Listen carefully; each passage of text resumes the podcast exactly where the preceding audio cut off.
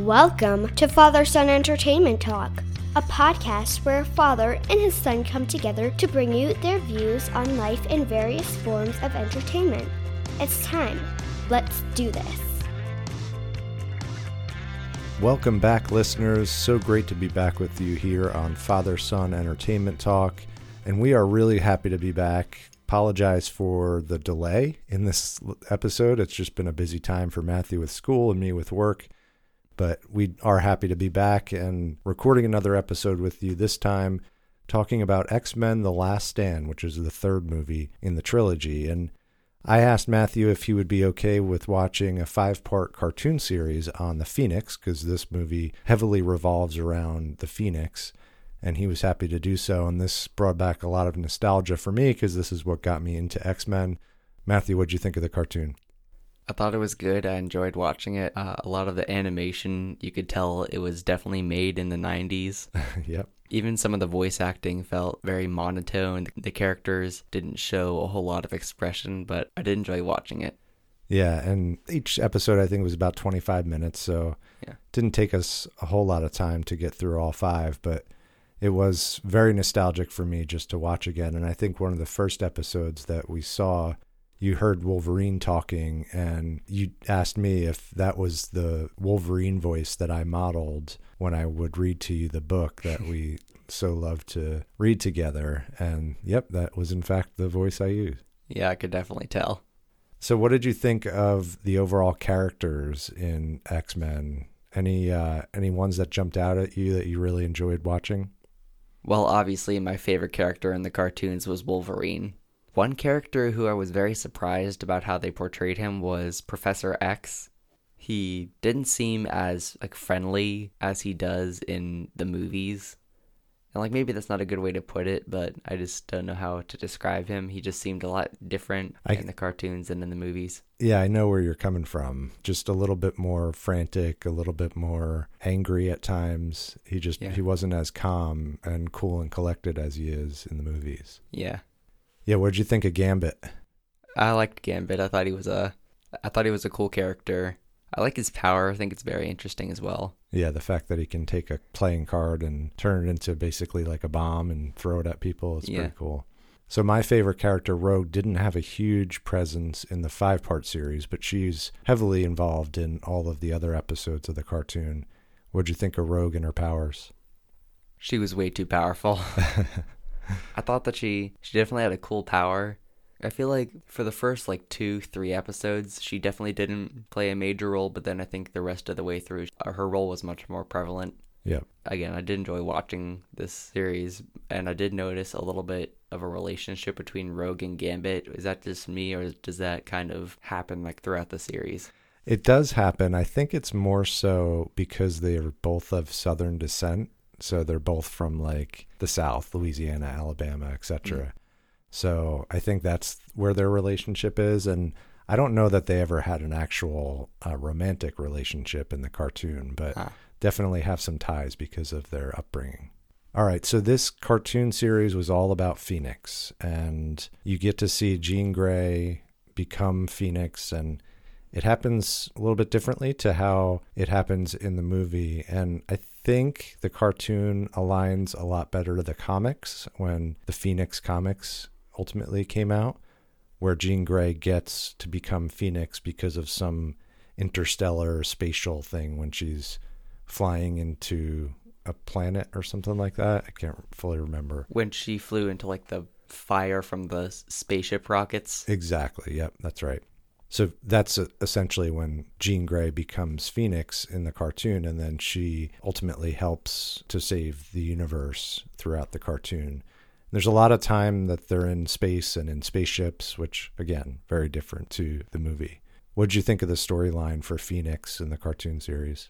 thought that it was really cool. I liked her powers. She was definitely more powerful even than Rogue in those episodes. She was a very cool character. She's like mystical, like from another universe, if it feels. Yeah, I think that was intentional. I I think you were trying to go with she felt like she was out of this world, and that's exactly how she was. Yeah.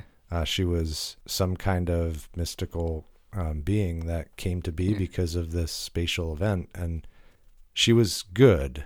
meaning she had good intentions and Yeah. she was, you know, generally on the X Men side throughout the entire five part series, Yeah. which is a little different to what you saw inside of the movie, right? Yeah. But you, you noticed some similarities. Why don't you talk about one of those similarities? The main similarity that I noticed is when she almost became Phoenix in a sense, or like when the X Men discovered that she became Phoenix, which was when she exploded out of the water in the cartoon series. It was when the X Men's spaceship crashed and all of them had made it out except for Jean. And then she like exploded out of the water and basically like announced that she was Phoenix and then like kind of passed out and just fell into the water and so Wolverine and Cyclops saved her. And in X-Men Last Stand, she came out of the water even though everybody thought she was dead due to being crushed by hundreds of thousands of tons of water. So that's like the main similarity that I noticed. Yeah, and in the movie, she came out of that same lake that she was in right after the whole thing with Stryker and them Yeah. trying to leave the that area. In the cartoon, she came out of the water in Ireland because she was staying with Dr. Myra or Moira, uh, I forget her last name, who was one of Xavier's good friends, but it was in Ireland and that's where she arose out of the water and Dr. Moira makes an appearance into X Men Last Stand as well as a doctor. I don't know if she's from Ireland, but she was seen on TV talking about what, what exactly was she talking about again? She was talking about how there was some guy who didn't have any consciousness in the upper half of his body, and she was shown on TV. Professor X was showing her documenting that this guy's body to his students to basically ask them so that if it was possible to put the conscience of a man with stage 4 cancer in this guy's body, would that be moral? Yeah, that's right. He was uh, teaching his class, and that's what he was using her documentary on. Yeah. Okay, great. Well, anything else with the cartoon, or do you want to jump right into the movie? Let's just jump into the movie. All right, good. Well, we're going to take a quick break, and we'll be back with you. This is where you'll usually hear some type of an advertisement, but we didn't really have any of those. Uh, we're just going to ask you to please subscribe for more content. Make sure to comment with feedback for future podcast episodes and to just let us know how we're doing. All right, we're back here to talk about X Men Last Stand. We talked a little bit about the cartoon in the first half. Now we get to talk about the movie, which, as you may recall, Bub, I was letting you know this was the most intense of the three, my favorite of the three for sure. A lot of that had to do with the shock factor. Before we get into any of that, I do want to make sure that everybody's clear. There will be some spoilers here. So if you have not seen this movie, make sure you go watch it if you want to see it, or understand that you're going to get hit with some spoilers as we talk about some of the big shock factor moments that we saw in the movie. And there really were big shock factors, so again, if you do like being surprised, it probably would be better to watch the movie. All right. Well, let's jump right into probably the first of the big shock factors of the movie, which is very early on. We see a very popular X Men depart. Talk about who departed Bub and what happened. Cyclops died, which was shocking. Honestly, I could not believe it. And the way he died was very sad and a little bit pathetic. Like if like it would have been better if he had died in more of a cool way, but he basically got disintegrated when he saw Phoenix, who he thought was still Jean Grey, and she basically told him like you I can make it so that you're so that you can see me without your goggles because he had goggles on to keep from blasting people with his, with his eyes. And then she started kissing him, and then because of that, he started disintegrating, and he just blew apart into a million tiny pieces. Crazy death and a big shock factor such so early on in the movie. It was Yeah. probably in the first 15 20 minutes that Cyclops dies and then yeah, and there's another big one coming up a little bit later, but we do find that the rest of the X-Men are able to find Jean. They don't know where Cyclops is, but they do find out later on that Jean was in fact the cause of his death or technically Phoenix was the cause of his death. And the way that we find that out is actually very sad because Jean is back at the mansion Professor X had put kind of like a mental was trying to like restore mental barriers around Phoenix because her like true full power if that ever became unleashed, then she would become evil.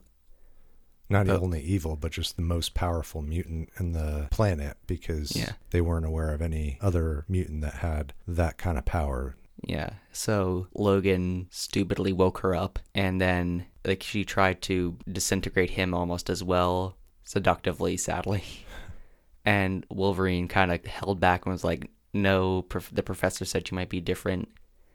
And then she he kind of got the information out of her that she had killed Cyclops, and then she turned evil again and blasted him into a wall and walked out. Yep, she is powerful.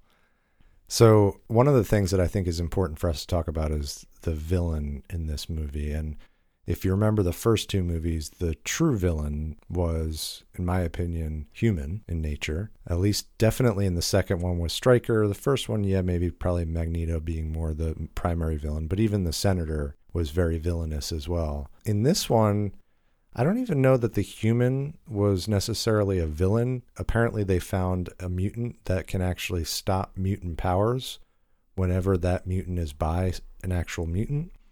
And so they were using his blood and everything to try to come up with a quote unquote cure to cure someone from becoming a mutant.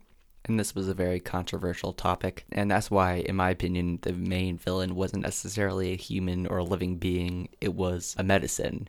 And mutants who didn't want it were going to try to attack or protest, depending on whether or not they were violent or peaceful. Or mutants were going to take it so that they could come back into society without feeling judged.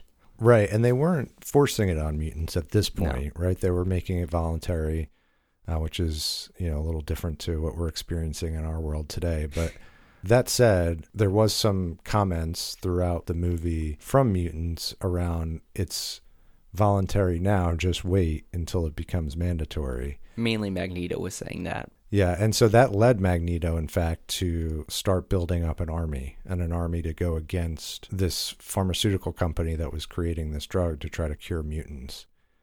And so, in reality, the true villains in this one were in part, I think I agree, Bub, the medicine, also Magneto, also Phoenix, and also the potential of the future mandates that would likely come from X Men or mutants being required to take this And like we've seen humans try to either kill or change mutants before, and we see it in this movie with certain parents of mutants trying to get their kids to take that serum. So I could completely see how ultimately a mandate of sorts would start up for mutants to try to get them to take the serum. Exactly. So let's talk a little bit about Phoenix now because she definitely was more evil than good. And they, they made that crystal clear, especially when Xavier and Magneto go back to the source. There was a scene of them from, call it 20 years ago, where they went to Jean's house to try to bring her back to Xavier's school. They knew that she was an incredibly powerful mutant back then and they show back up at her house after she leaves Xavier's school in the present day. And that's sure enough where she is. And both Xavier and Magneto knew that she was going to go there. So they both showed up there at the same time. They go in, and we get the next big shock factor, which, in my opinion, was even bigger than Cyclops dying. It was the biggest and the saddest. Yeah, why don't you talk about what happened in that scene? Well, first of all, both Professor Xavier and Magneto were both trying to recruit Jean back to either of their sides. And Jean was like basically blasted Magneto into the kitchen.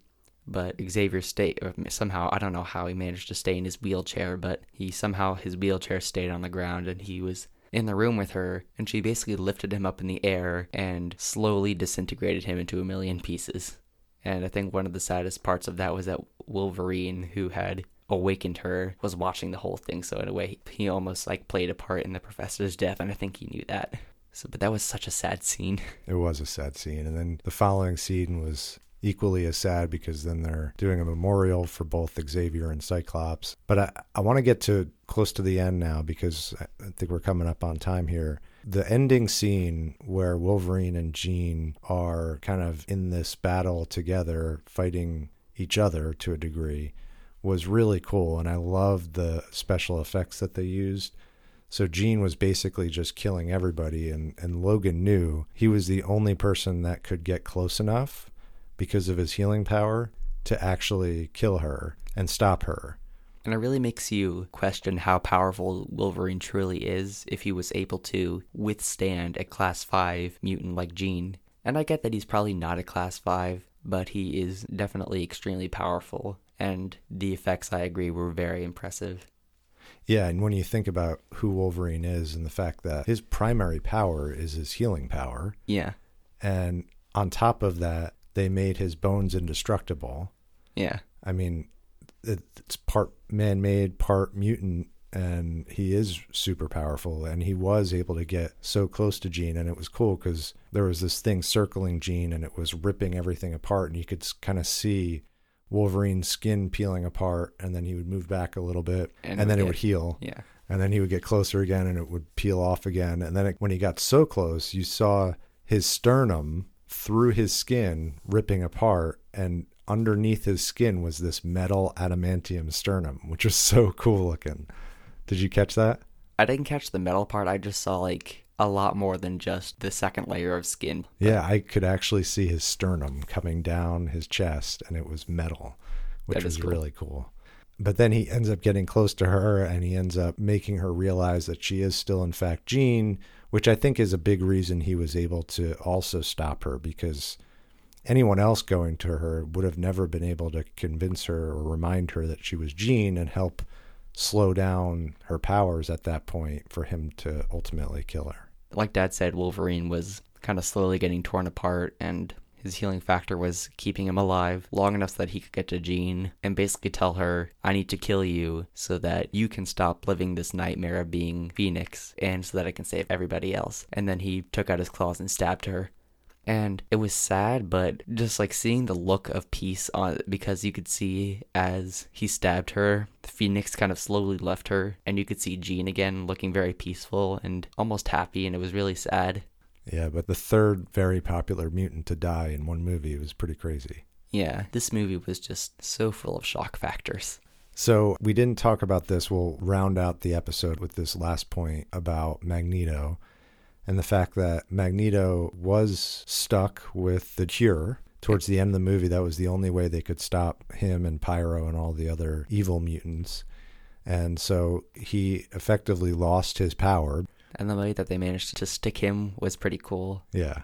They used Wolverine as a diversion, and then Beast, Beast, stuck Magneto with the serum, which was cool scene to see. Just seeing them outsmart Magneto for probably the first time. Yep. And then they all round about the very end of the movie. They come back to Magneto sitting at a chessboard uh, with metal pieces, and you almost wonder if he's wishing he could play with Charles again because him and Charles used to play chess. Sorry, Charles being Professor X. And he does stick his finger on top of one of the pieces, and it rattles ever so slightly, and then the credits pop up. I thought that that was a really cool scene, and it did send chills down my spine, I'm not gonna lie. but I think that the coolest part, and it, it really seemed like a fitting ending because the very first scene in the first movie was of Magneto when he was a kid and when his powers first popped up. And then the ending of the last scene in the last movie was Magneto almost, it seemed like he was almost regaining his powers. So it did feel like a very fitting ending to the series. Great point. I didn't think about the fact that he opened up the first movie in Germany during the whole concentration camps and everything. And sure enough, he closes out the third movie. And I just love the open endedness of it because they don't ever get to a, a movie four of this series. They yeah. definitely introduced new X Men movies, but this kind of canon is now done. And yeah. they left it very open to everyone's imagination as to what you think happens to Magneto. Does he get his powers back? And what happens to mutants after that? Great. Well, anything else to add on the movie, Bub? I thought it was really good, honestly. Probably my second favorite of the series. Uh, I did really like it. There were a lot of shock factors, but overall I really enjoyed it and and I did like the ending. The final scene with Magneto was great, but even like the quote unquote like happy ending where the Xavier School for Gifted Students stayed open and was continuing to welcome mutants, and mutants and humanity were starting to form a peaceful relationship. I think the shock factors are probably what made it the best of the three for me. I, liked one, two was okay. This one just blew me away with everything that happened throughout the movie and all the deaths and and I'm not one to love seeing main characters die in a movie, but it does bring in some serious shock factor and makes you just blown away by the fact that they could kill off such popular characters in a movie. So and make the movie work. Yeah, and they absolutely did on this one. Well, I think that closes out the series X Men. Really enjoyed watching this with you, Bub, especially being my favorite comic. And thanks for taking time to not only watch the movies, but watch the cartoons as well. That was really nostalgic. Absolutely. It was great watching those with you. Well, let's talk a little bit about what's in store for upcoming episodes. Matthew and I haven't chatted a whole lot about what's to come. We definitely want to pivot a little bit from movies. You know, we've talked about books in the past, we've talked about spoken word, and I think we would like to pivot at least from the movies for a little bit, and we'll maybe get back to Marvel or some other movies. I know Braveheart is a movie I want to watch at some point with you. That is my far and away favorite movie of all time. And we'll definitely do a podcast episode on that. Any books that you want to read that maybe we can preview with the listeners? Well, I think that a great book series to do would be the Chronicles of Narnia series. Ah, very interesting. So I read Lion the Witch and the Wardrobe when I was a kid. I did not read any of the others. I've watched a movie or two here and there. So, yeah, I think I'd love to do that. Maybe we do a couple of the books, break it up a little bit. Yeah. And then we'll bring back the later books at some point. I also want to read Tom Sawyer with you at some point. So we'll do an episode on that in the future as well. All right. Sounds good. All right, well, this was probably a little bit of a longer episode than usual, but we had a lot to say. So thanks all for sticking around and listening, and look forward to bringing you future content as we talked about bringing some book reviews over the course of the next couple months. My name is Ryan Campbell. My name is Matthew Campbell. Thanks for listening.